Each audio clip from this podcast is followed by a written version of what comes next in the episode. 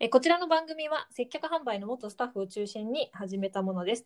いつかは一方的なものではなく皆様のコミュニティの一助となることを願っておりますが、第1回ですので優しい心で聞いていただけますと幸いです。私、箱舟の船長と自己紹介お願いします。え、私はい、あご意見番です。のつもりでいますが、喋りすぎないように注意しようかな。そういうことですか。はい、えー、というふうにお二人とも名乗りまして進めてまいります。よろしくお願いしおます。願いします。では第1回のテーマなんですけれどもあテーマに基づきまして少し話を進めていこうというふうに考えてるんですがまずは1回目のテーマなのでこちらで考えましたお客様力についてということでなぜお客様力にしたのかというところからご意見番お話をいただいてよろしいでしょうかそうですね、お客様力。なんか私たちもね、あのずっと接客業をしてきたわけなんですけれども、はい最近ね、このね、あの自粛期間になってすごくニュースとかで、はいやっぱりこう、お店の人をいたわる気持ちを持ちましょう、はいみたいな風潮になってきましたよね。そうですね今までだとやっぱりお客様は神様ですとまでは言わないけれども、はいこんなこともしてあげちゃおうあんなこともしてあげちゃおう、はいこんな風に喜んでもらおうっていろいろやってきた結果、はい悪いことじゃないんだけれどもお客は様いの方もこのぐらいはやってくれるだろうこれもやってくれるだろう、こんなこともしてくれるだろうってだんだんウルトラシー的になってきた部そう分でですねないですか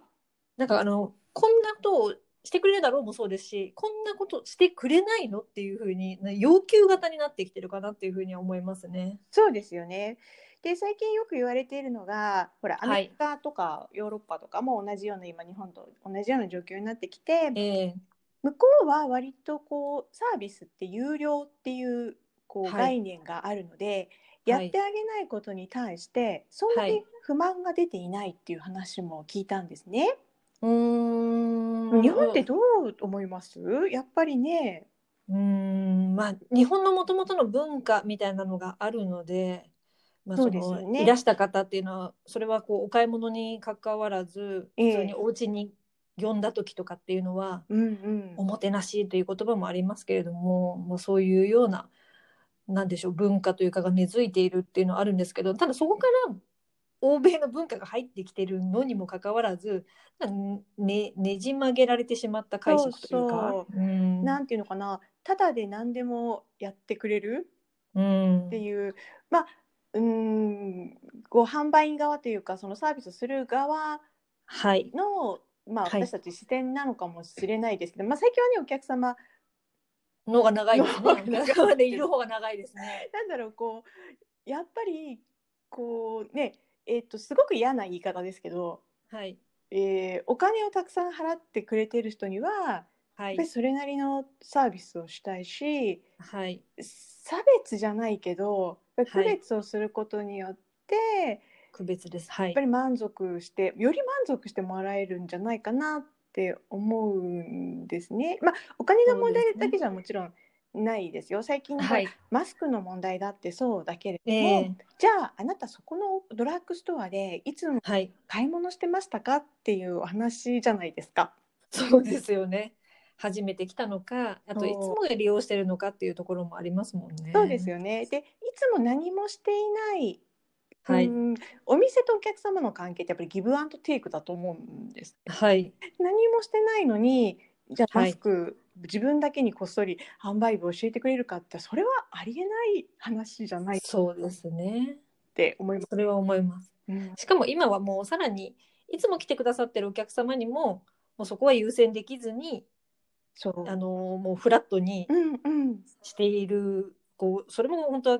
苦しい決断なのかなというふうに思いますね。そうですよね。はでい、そこでやっぱりこう、まあ、この、まあ、世の中こうこんなことになってしまってはい、でこれがこうクリアになって開けた時になんかより、はい、なんかこうお店とお客様の関係とかサはいービスの考え方って随分変わってくるのかななんて思っていて、うん、自分そうですも気持ちよくお買い物したりとか自分はいも、うん嫌な言い方ですけど有利にお買い物をするためにははい。なんだろうこう販売員さんとかお店の人だけの力じゃなくてこうは私いたちも気持ちよく、えーはい接客してもらえるようなお客様力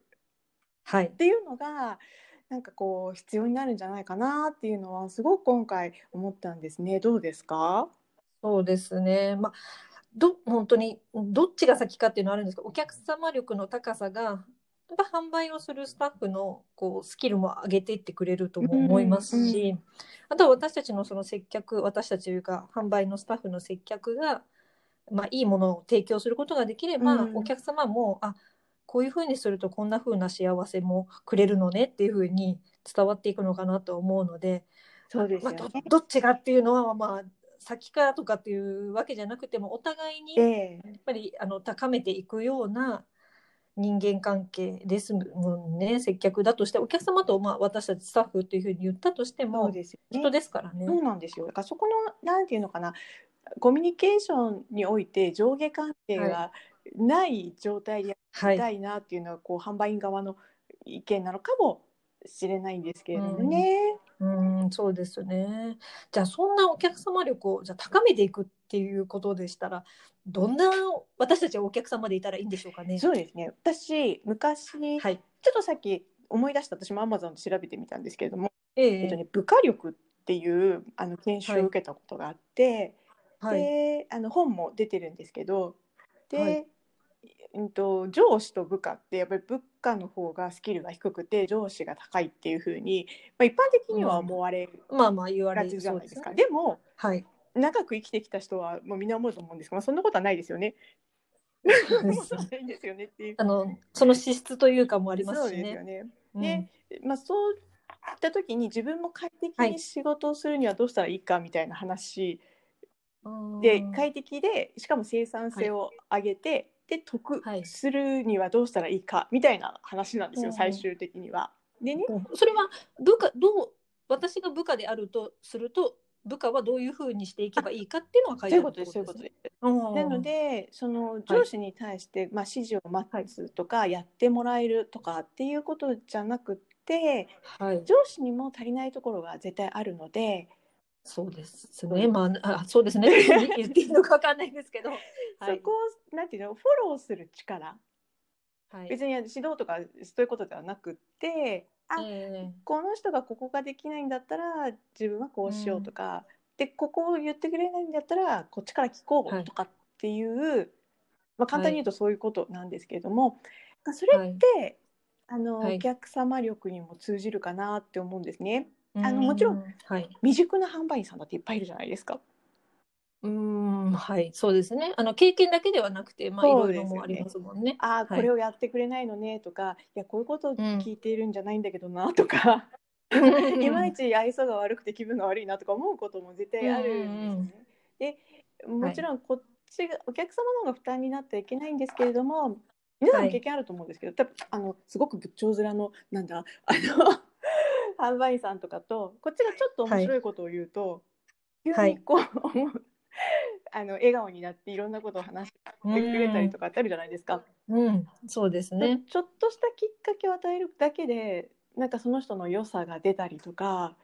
うんするのうんうんで、なんていうのかな、こう待つだけじゃなくって、はい、うん、こうきっかけを与え与えるってすごいうん嫌ですけど、なんかこうきっかけ作る、う人にもなれるっていうのがなんかお客様力なのかなって思うんですけど、どううんありますそうそうですねそれで今思い出したんですけど、まあとある、まあ、食料品売り場だったんですけど、まあもう険しい顔して あの袋に物を入れてくれるようなあの業態のとこだったよのくあで、りますねそうしてもらったんですけどただもう本当にうまかったんですよ。うんうんうんきっちりきっちり私がこう雑にカゴに入れたものを入れてくれて、おうまあ、仏頂面で忙しそうだったんですけど「いやーすごい見ててすごいですよね」っていうふうに言った瞬間から、まあ、笑顔で少しまた話しかけてくれたりしてあーありますよがねいいなというふうに思ったところは、まあ、あのおばちゃん力もあそうるでんすでよすけね。ど、うんちょっと言ってみるだけでも、うなんか向こうのこう表情とか、まあ、最後もあの笑顔で見送ってくれたりとかして最初の印象とは全然変わってくるのでそうですよね。ほんとちょっとでいいんですそうよですそねう。です。うんうんなんかこう笑顔を当たり前に向けてくれるだろういやもちろんダメですよ向けなきゃいけないのはそうそ うまあなんですまあけまあどまあの人間だからね、まあ、いろんなことがある中でいや笑顔じゃないからこいつひでえや、みたいな こう突き放し方じゃなくって、あ、うこんっちからなんかこうツンツンって そうですねやることで最終的に店長もその時はあれでしょ、だって最後は気持ちよかったなって思うわけじゃないですか。そうですねまああとちょっとその接客ね経験者でもあるからなんかやったっていう感じ はあります けどそっねちそうちょっとこうこれなんてあ笑顔にできるかなっていうのはありましたけど、うんでもやっぱりいい気持ちであこの人はこういうような表情も持ってるしなんか、まあ、開けたかなっていうふうにちょうど上から目線になっちゃいますけど思いましたね。 そうですよね。うんなんかもうこうね何でもそうですよ与えられる私与えられる人あなた与える人うんみたいだと、うん絶対どっかでお互い不満そうです出ね。てきたりとか、はい高くなかったりとか、はすると、まあ、お客様力はい。はなんかこう自分の消費者自身のためでもあるのかななんていうふうには最近思いますけどね。そうですね。なんかまあ、うん分かってくれないっていうよりは言い足りなかったみたいなのもあるかもしれないですしね、だとしたらあ私がこの一言をプラスしたらこのスタッフには伝わったのに販売員さんには伝わったのにっていうのもあるのかもしれないですよね。そうですよね、うんうんまあ言ってくれないなら聞いてみるそとうでかすね。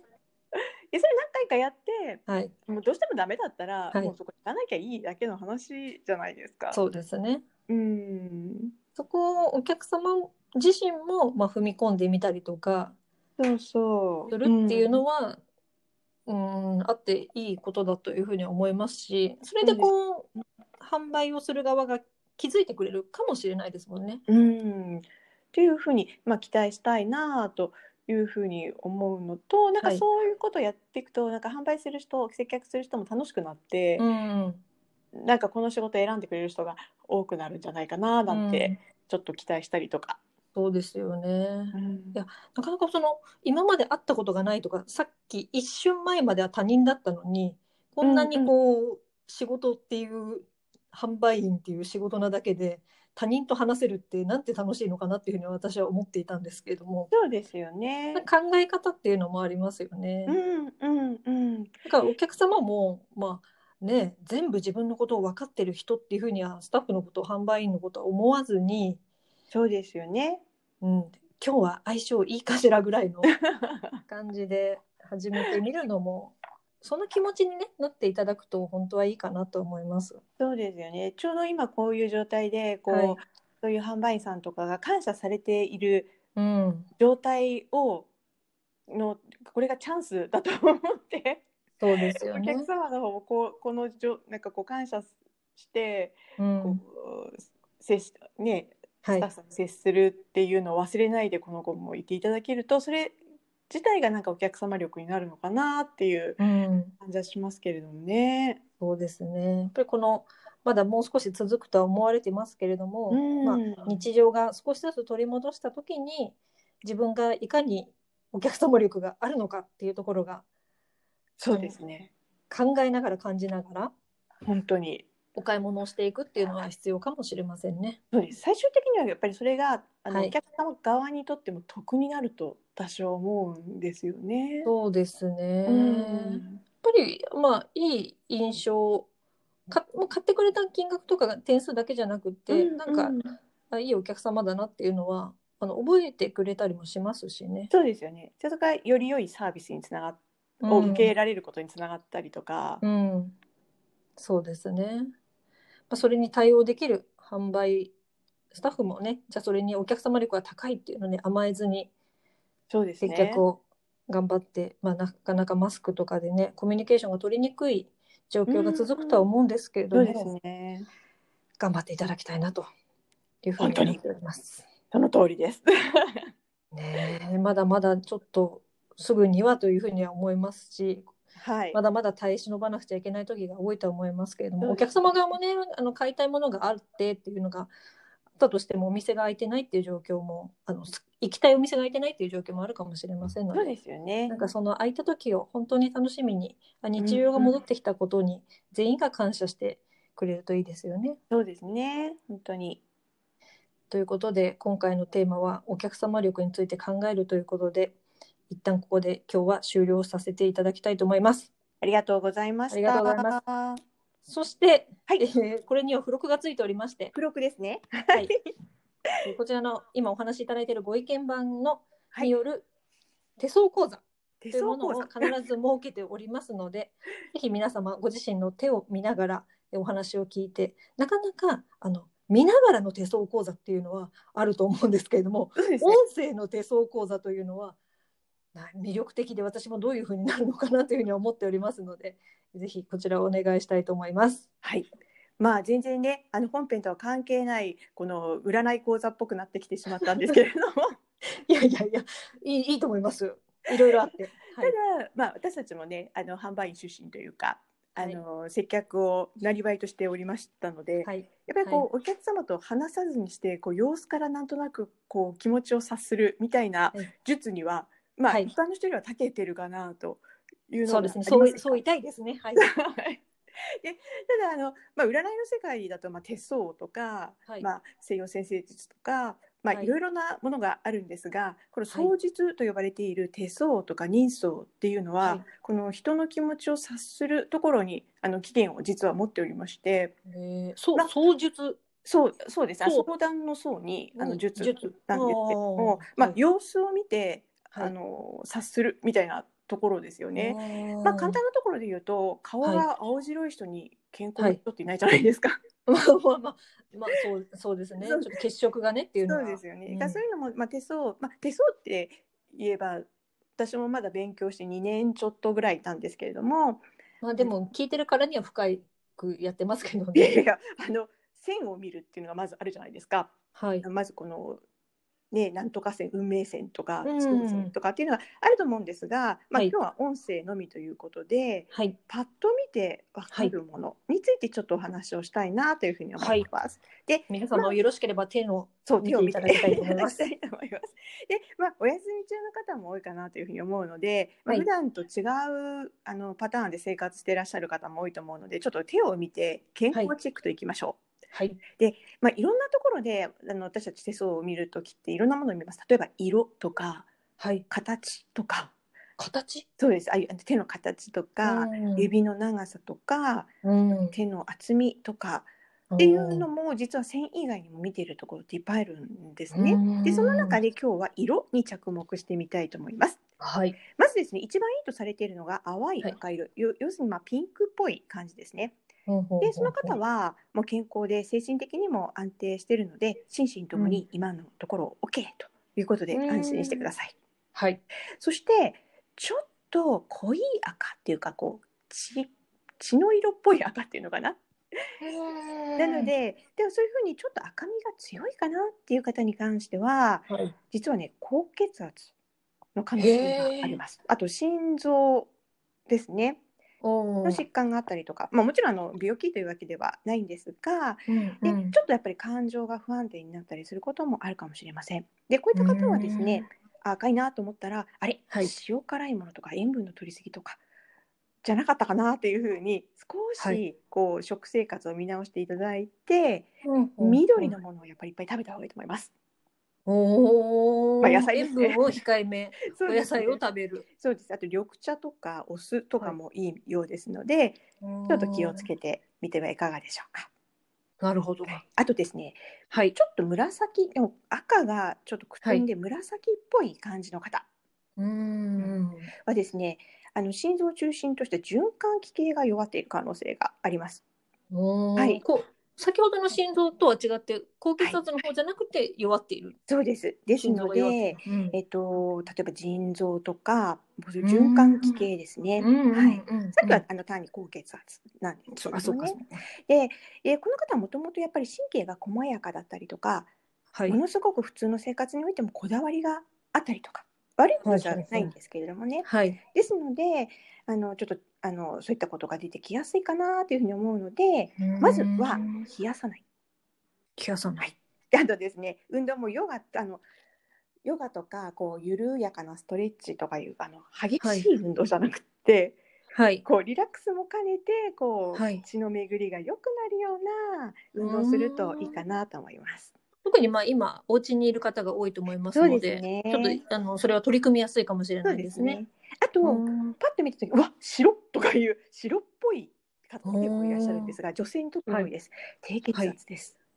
ああ、あとの赤みがもうないってことですそもうんね。です、まあ見てねまあその通りなんですが、まあ、この方ははい普段からまあ疲れやすかったりとかはするい。方が多いですので、はい。朝を早起きをせよということではなくってこはういうい。状況の中でも、はい。規則正しい生活が同じ時間に起きてはい。あの決まった時間に体を動かしてっていうような、なんかこうリズミカルな生活、うんをあの心がけると非常にいいかなと思います。ちゃんとこうお昼ご飯は食べてねとかそういうような。そうです。大体こういった方はですね、あの絶対食べてる量少ないはずですので、ああインスタント食品とかはちょっと避けていただいて、はい。こうちょっとあの栄養バランス